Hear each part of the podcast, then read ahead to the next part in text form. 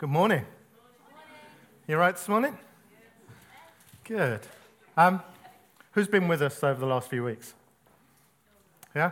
Have you enjoyed this, uh, this, this come to the table series? Been, been, been good, I think, just, just focusing a little bit on communion and focusing on really what it means to, to take communion. And this has been, this is part of this year of series that we're doing. We're doing a, um, all this year, we're, we're looking at how we go deep and wide on our journey with Jesus. And, and how do we become more like Jesus? And, and how do we know Jesus more? And, and if you've been around with us, you know that during this season of Lent, we've been looking at how we can draw closer to God and have a deeper experience of God's presence through the practice of communion. We also call this maybe the Lord's Supper or Eucharist. If you come from a, a more of an Anglican background, you probably know it as the Eucharist.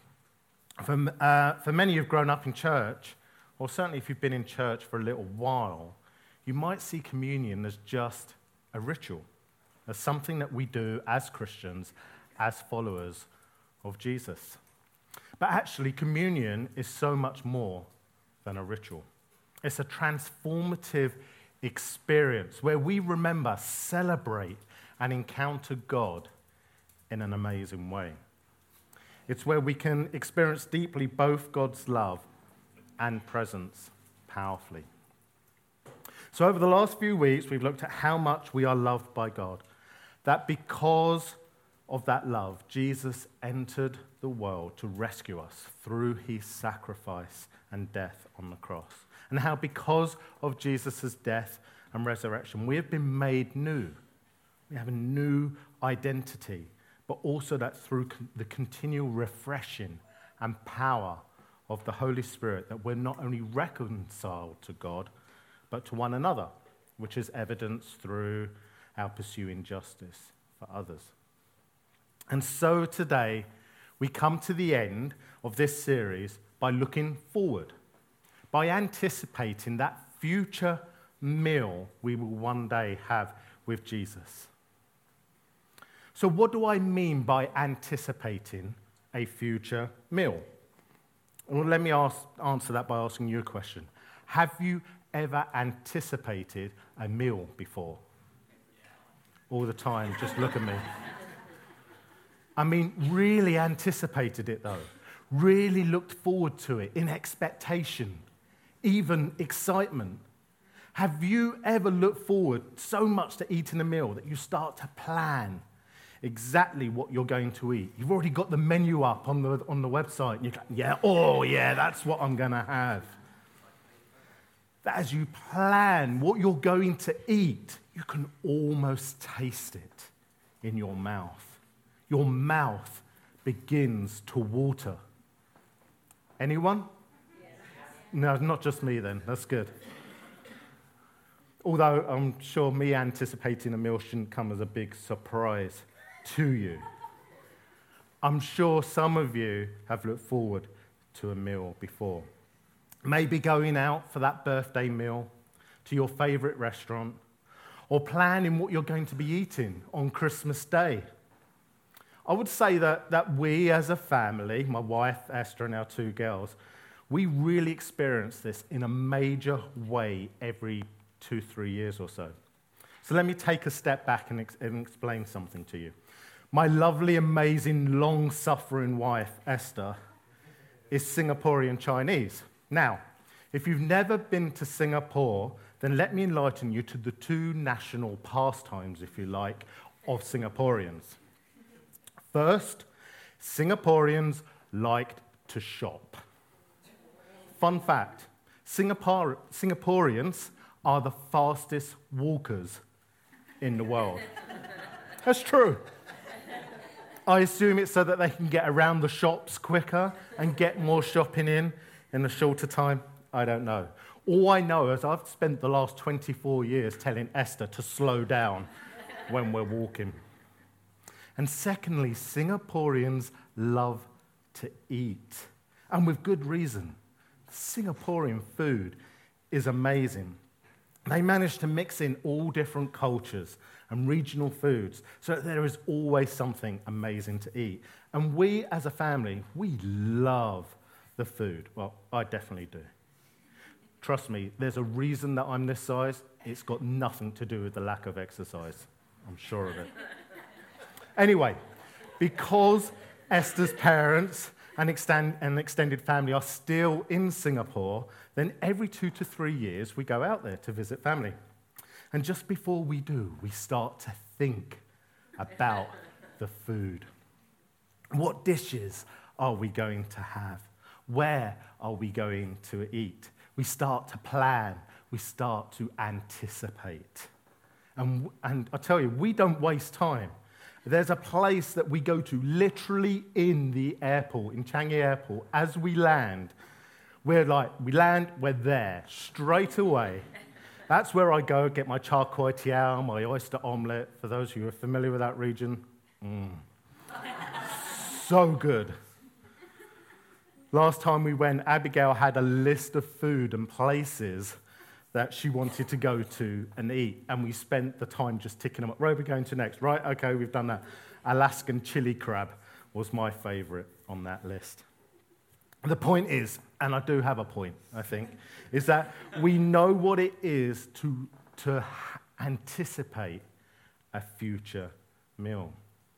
A future meal that we are really looking forward to. But what has that got to do with communion? I hear you ask. It's a great question. Thanks for asking. to answer that, let's turn to the Bible. Now, time to get your Bibles out, whether that's physical or electronic. Uh, we're going to be looking at the end of the Bible, so to the book of Revelation. It's the very last book in the Bible. So if you've got a physical one, just flip all the way to the end. If you don't have a Bible, let me just say it's a really, really good thing to, to bring your Bible to church. But if you don't have one with you, don't worry, we will have the verses up on the screen. So we are in Revelation, the last book in the Bible, and we're in chapter 19, starting at verse 6.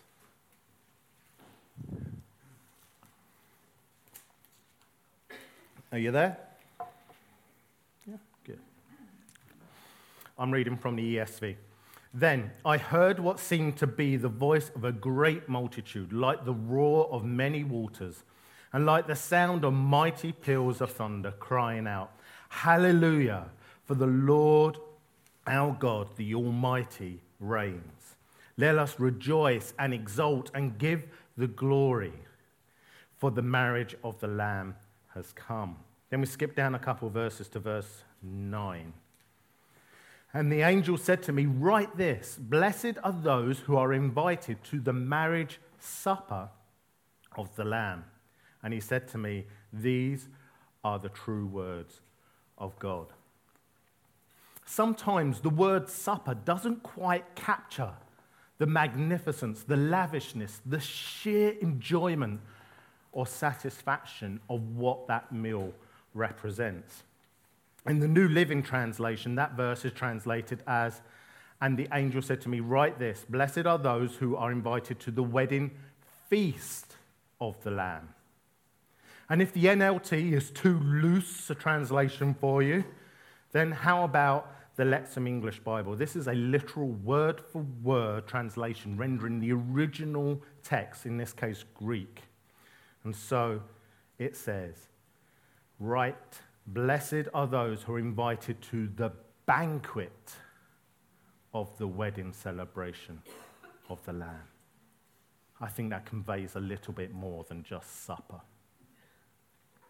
Blessed are those who are invited to the banquet, to the wedding feast. I want to go to that meal.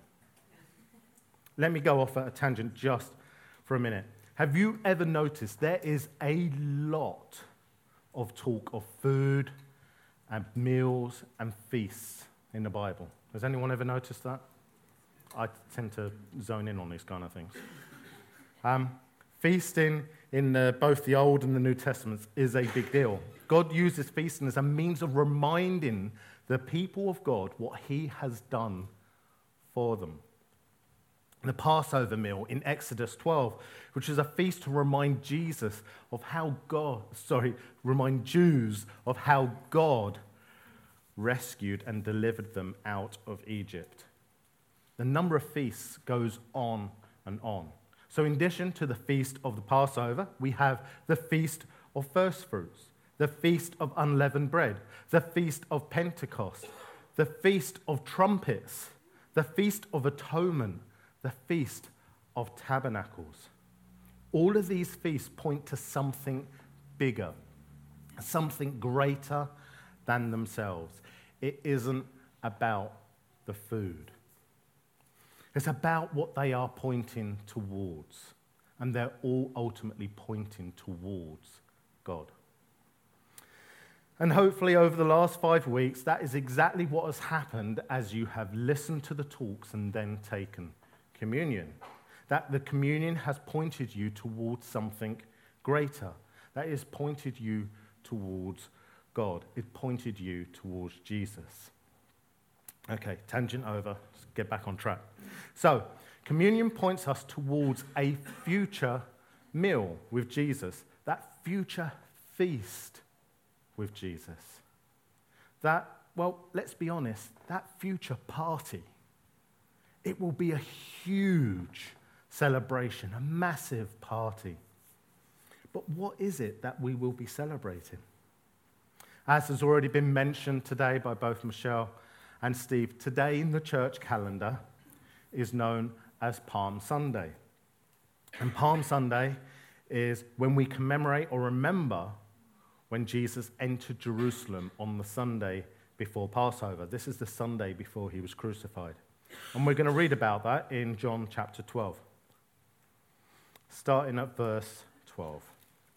The next day, the large crowd that had come to the feast heard that Jesus was coming to Jerusalem. So they took branches of palm trees and went out to meet him, crying, Hosanna! Blessed is he who comes in the name of the Lord, even the King of Israel.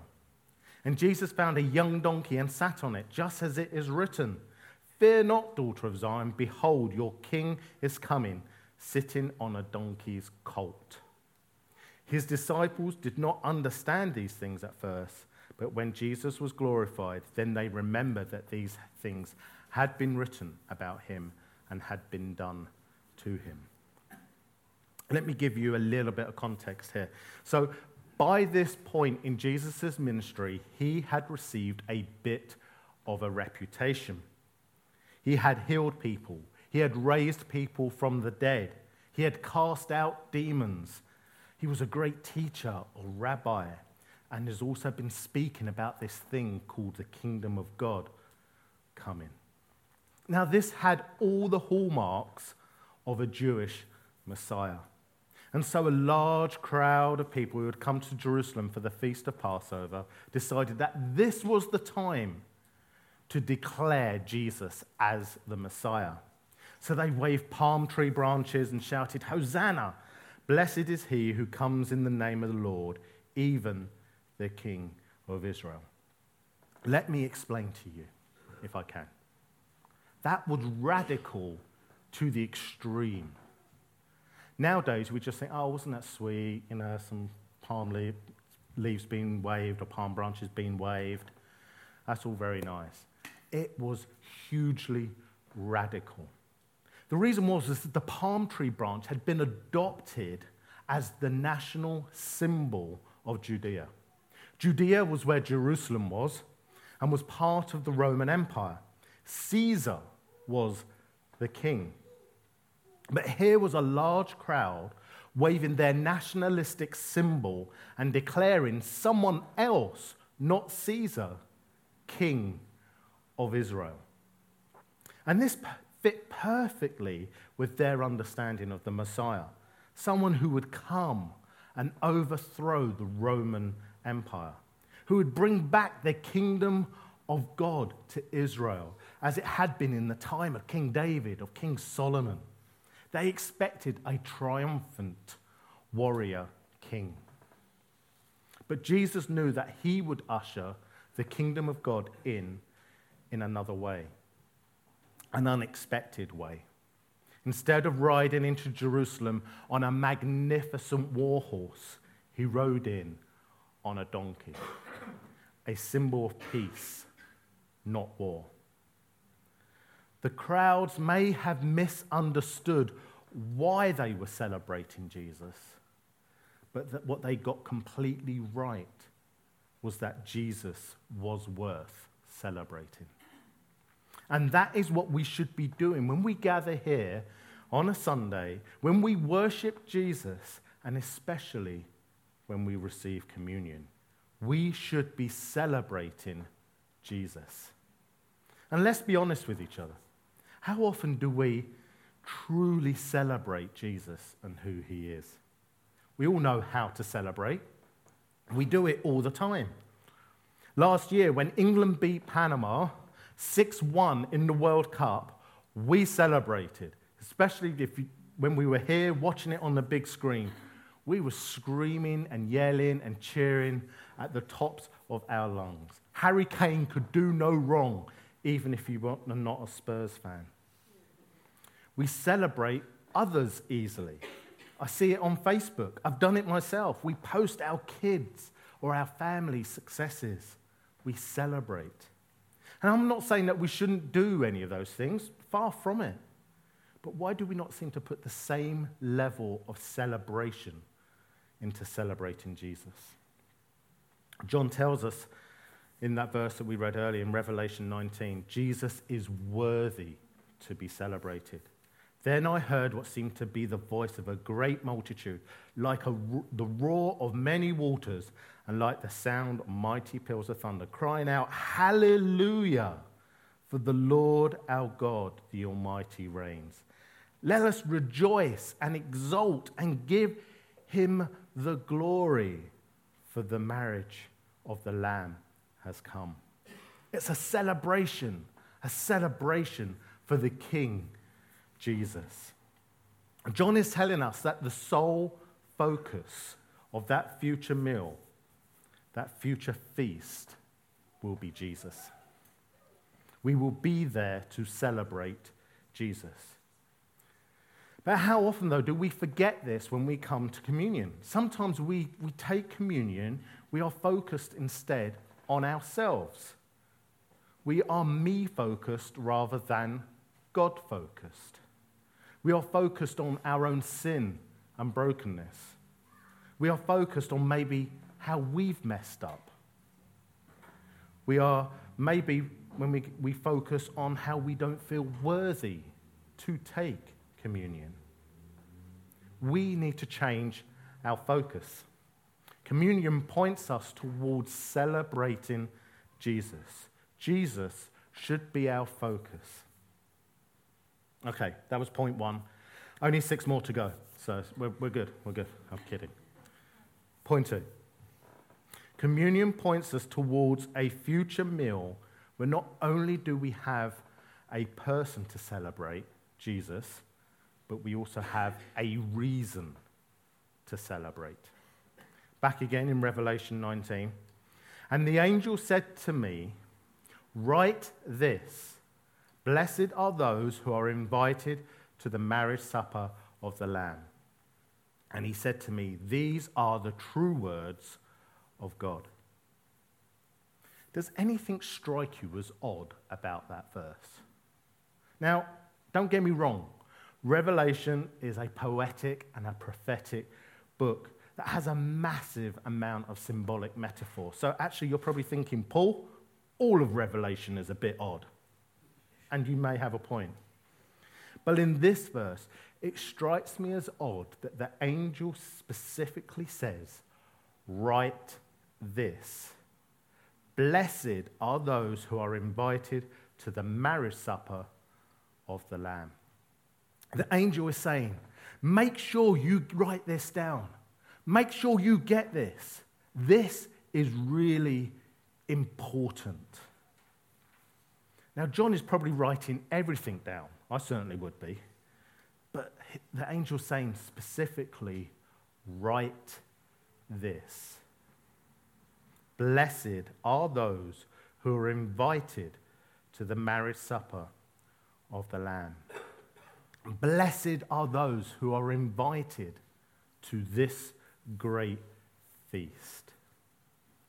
Let me first say, and at risk of upsetting some of my Calvinist friends, if you are a follower of Jesus, you are invited. But the implication is that not everyone is invited. If everyone can attend the wedding feast, then you don't need an invitation. As preparation for this talk, I Googled, as every good preacher does. Um, I went to Google and I said, uh, I Googled for not invited to the wedding.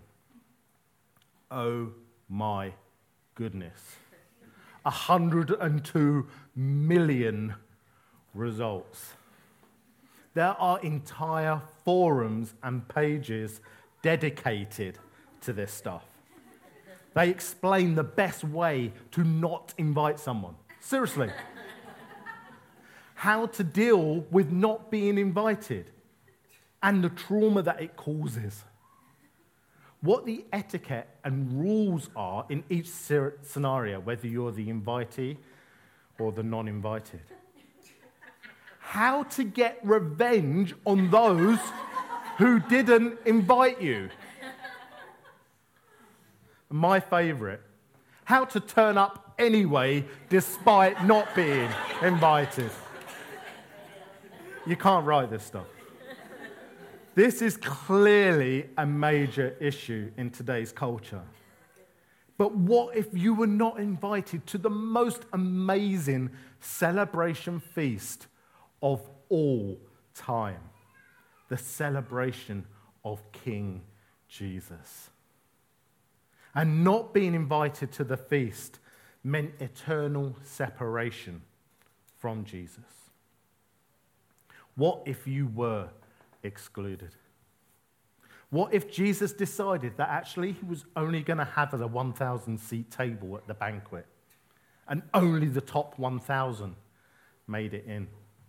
What if Jesus had not commissioned the Apostle Paul to bring the good news to the Gentiles, the non Jews, and that only Jews were invited?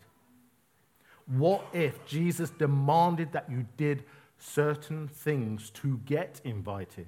What if the benchmark was raising 100 people from the dead and you only managed 99? Sorry, but you're one short, no invite. I thank God that that is not the case. Jesus did all the work. Jesus met all the criteria on our behalf. There is a seat at the party for you. We just have to trust in him.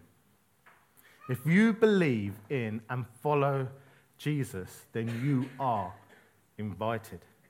That invitation alone is a reason to celebrate.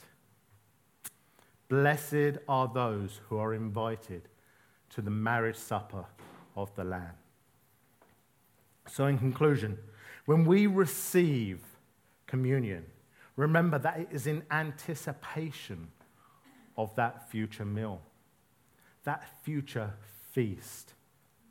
So celebrate Jesus for who he is and celebrate that you are invited because Jesus is all we need.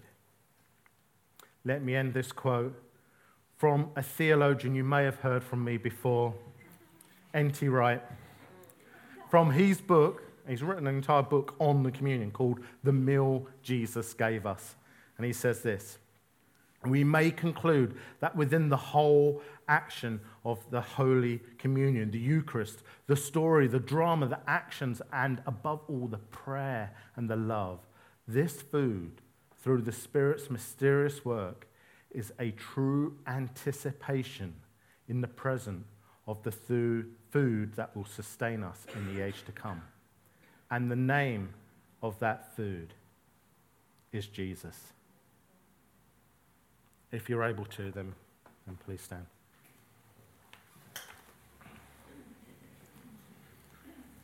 In a moment, we're going to take communion.